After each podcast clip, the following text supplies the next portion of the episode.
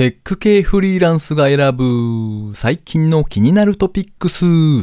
今回は122回目の配信となります。リモートワーク中に短パンでお仕事するのをありとするかなしとするか、ちょっぴり悩んでいます。この番組ではフリーランスのエンジニアである私 S が最近気になったニュースや記事をサクッと短く紹介しております。IT 関連をメインにですね、ガジェットだったり新サービスの紹介など気になったものを好き勝手にチョイスしております。ご意見ご感想などありましたら、ハッシュタグカタカナでテクフリでツイートをいただけたらありがたいです。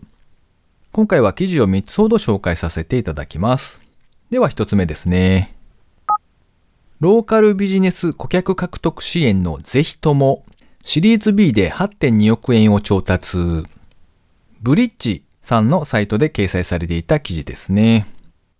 ぜひとも、ローマ字でぜひともって書くんですが、こちらは2016年にローンチしたマッチングプラットフォームだそうです。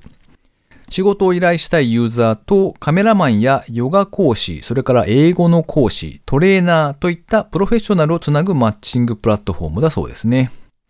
いわゆるクラウドソーシングとは違って、ぜひともでは依頼者がサービスを検索するというふうではなくてですね、依頼者が投稿した要望に対してサービス提供者側のプロがオーダーメイドで提案する仕組みになっているそうです。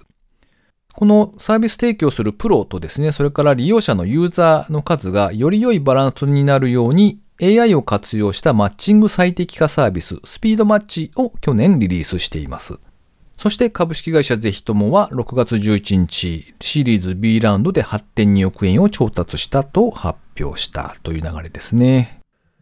マッチングサービスというのはまあ世の中にはかなりすでにたくさんあるわけで、うーんと思いながらですね、実際に使ってみたんですけども、これが結構ビビりましたね。あの、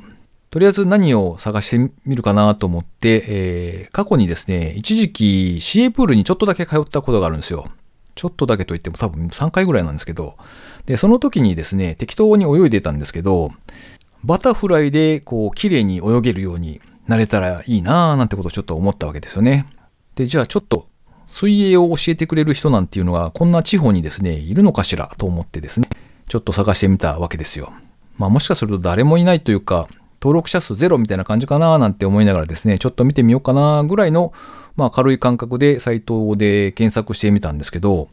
あの、会員登録とか何もないままですね、なんか気がついたら、すんごいうまい具合にですね、プロからの提案が届いていたというところまでこう進んだんですよね。で、この、なんというか流れというかですね、UX というか、すげえと思って、えー、妙に感心してしまったという感じですね。で、途中で電話番号も入れていたものですから、翌日ですね、きっちり SMS で提案が届いていますっていうリマインドが届いたりとかですね。おお、すげえ、ここまでやるんだと思って、えー、ちょっと感動した次第ですね。2C の、まあ、いわゆるカスタマー向けというか、一般市場というかですね、そういったサービスとしては、なかなかこの最初のところがすごい秀逸だなと思って感動しつつ、まあ紹介してみたという感じですね。では二つ目ですね。ポッドキャストの97%は収益ゼロ。それでも、ポッドヒーローが挑戦する新しいサブスクモデルとは？こちらもブリッジさんのサイトで掲載されていた記事ですね。ヒップチャットを創業してアトラシアンに売却したことで知られるピート・カーリー氏って読むんですかね。で、この方が6月5日にですね、新サービス、ポッドヒーローのリリースを発表されたそうです。このポッドヒーローというのはですね、ポッドキャストのクリエイターサポートに特化したサブスクリプションサービスだそうです。料金が月額5.99ドル。で、そのうち4.99ドルは配信者へ還元されると。で、1ドルは運営側の費用になるんだそうですね。でサービスを利用するユーザーの方はですね、アプリ内でサポートしたいクリエイターを登録しておいて、で、その人数に応じて4.99ドルが分配されていくという仕組みだそうです。まあ、ポッドキャストを配信されている方の新しい収益プラットフォームみたいな感じでしょうね。なかなか面白い仕組みだなと思って紹介してみました。この記事の中の解説でですね、同社の調べによれば92%のポッドキャストリスナーが資金的サポートに限定配信などのリターンは求めていないというふうに書かれていて、なかなかこれもまた興味深いデータだなぁなんて思って読んでおりました。で、まあ、このデータもあってか、ポッドヒーローではですね、そのポッドヒーロー限定のコンテンツを配信するみたいなことは強制していないということだそうですね。では最後3つ目ですね。飲食店などのアイドルタイムにおける空席をワークスペースとして収益化するベータ版アプリ、ワークスルーがスペースの募集を開始。ワークスルーというサービスは、レストランやカフェ、それからホテルなどのアイドルタイムにおける空席をワークスペースとして提供するプラットフォームサービスだそうです。スペースの提供者側は、初期費用、それから月額費用ともに0円でですね、アイドルタイムの空席、空いた席ですね、そちらを収益化することができると。そしてスペース利用料金の決済とかですね、すべてアプリ側で完結するため、現地での決済は不要なんだそうですね。で、利用者の方はですね、希望するスペースと日時を選ぶだけでアプリで簡単にワークスペースを事前予約することが可能だそうです。カウンター席だと15分50円、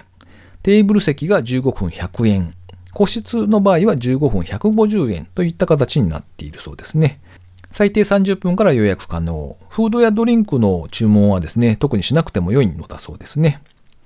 ユーザー向けのベータ版アプリは2020年7月以降にリリースを予定されているそうです。飲食店っていうのはま基本的にアクセスのいい場所にあったりするので、なかなかこのサービスは便利そうだなと思って、えー、紹介してみました。まだまだ多分始まったばかりという感じみたいでですね、これがだんだんと成長していただいて、地方へも展開していただけるとありがたいななんて思って、えー、期待しております。ということで今回は以上3つ紹介させていただきました。続いて、えー、番組にいただいたコメントのコーナーですね。えー、水流さん、いつもありがとうございます。テクフリー121回拝聴完了。リング名ではなく値段で呼ぶ奥様、わら。確かに切羽詰まった感が伝わります。バランスボール、お尻に触れる面積もそうですが、場所も取るんですよね。広い部屋でないと厳しい。以前家で使ってましたが、1年ぐらいでやめました。とコメントをいただきました。ありがとうございます。奥さんがオーラリングというやつをですね、なんか一瞬なくしたんですよ。で、家族総出で、ないないとかって言って探していた時のお話ですね。この人は一体どこからこのお金を工面したんだろうかっていうところをですね、あの、未だに怖くて聞けてないんですけどね。まあまあ、いいやと。こう、へそくりとか何かわかんないですが、えー、そういうところにですね、こう、口を出すのは野暮ってもんじゃないですか。ということにしておきます。えー、バランスボールの方はですね、おっしゃる通りだなと思ってですね、あの、確かに球体なので、割と面積を取るし、コロコロ転がったりもしますしね、なかなか難しいなっていう面もありますね。いや、それにしても、水流さんにはいつもコメントいただいて本当に感謝ですね。ありがとうございます。えー、最後にですね、個人的な近況なんぞをお話ししておりますが、えー、最近ですね、ちょいちょいヤフオクで出品をしたりなんかしていますね。で、ヤフオクで売って売り上げを PayPay にチャージすると。そしてその PayPay を使って何かを買うというポイント掲載券みたいな感じをですね、作れるかななんてことをちょっと思ってるわけですが、まあ別にですね、銀行口座に引き出すこともできるので、普通に引き出してもいいんですけど、まあ半分趣味というか遊びというかですね、そんな感じで楽しんでおります。が、一つ出品するのにですね、だいたい1時間ぐらいかかるんですよ。写真撮影したりとか。で、それをアップして、ちょっと加工してとかですね、やっていると1時間ぐらい結局かかるんですよね。そして梱包で15分から30分。郵便局に出荷に行くのに約20分。時給換算するとですね、なんか300円ぐらいになってんじゃないかなっていう気がするので、うん、うん、うんって感じですが、まあまあでもですね、こう、断捨離というかですね、掃除も兼ねてですね、リサイクルを楽しんでいるんだぞということにしておきます。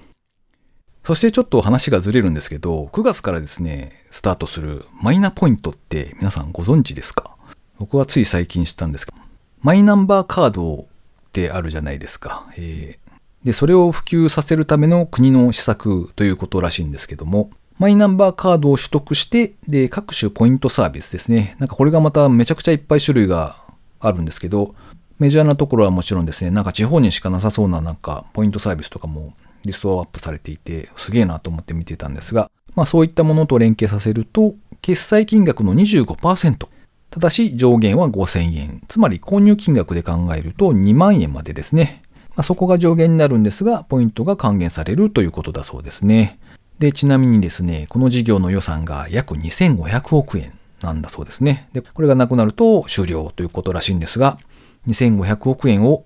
5000円、マックス5000円で割るとですね、5000万になるんですよ。ということは、まあ、人口の約半分ぐらいまでの人が使っちゃうと、そこでストップということらしいですね。で、まあ25%はすげえなと思って見てたんですが、でもこれってですね、マイナンバーを連携しちゃうと、後々ですよ。この人年間100万ポイントとか貯めてんのに、なんで確定申告の数字こんな少ないのっていう、そういう話になったりするんですかね。マイナンバーがあれば、納税とかも多分引っ張ってこれるんで、そういう話になるのかしら。まあでも僕はですね、悪いこと特にしてないんで気にしませんけどね。ということで、えー、近いうちにですね、マイナンバーカードも取得しに行き、連携をしようかななんて思っております。なんでも7月から受付が開始されて、えー、9月から実際の運用がスタートっぽいですね。それにしてもですね、この行政と、それから民間のポイントサービスがべったりくっついてる感じがありまして、そのうちポイント税とかが導入されるんじゃないかな、なんてことをちょっと思ったりもしますね。この番組へのご意見、ご感想など絶賛募集中です。ツイッターにて、ハッシュタグ、カタカナでテクフリをつけてつぶやいていただくか、ショーノートのリンクからですね、投稿フォームにてメッセージをお送りいただけたらありがたいです。スマホ用にですね、ポッドキャスト専用の無料アプリというのがありますので、そちらで購読とかですね、登録とかっていう風にしておいていただくと、毎回自動的に配信されるようになって便利です。最近はなんか暑くなったり、ちょっと涼しい日があったりとかですね、そのせいなのか、もしくは仕事が忙しくてですね、しばらくこう、散歩とかも何もしていない日が続いたからなのか、なんかこう、胃腸の調子がおかしい今日この頃なんですよね。ちょいと運動量もですね、増やさないといけないななんて思っておりますが、あ、そうだ、思い出した。先週お伝えした、あの、あれですよ。運動量計とですね、体組成計が届きましたので、またそちらのレビューというわけでもないですが、えー、まあ使ってますよみたいな話を次回ちょっとしたいかななんて思っております。というわけで、えー、皆さんもですね、体調管理にはお気をつけていただけたらと思います。今週も最後までお聴きいただきありがとうございました。それではまた失礼します。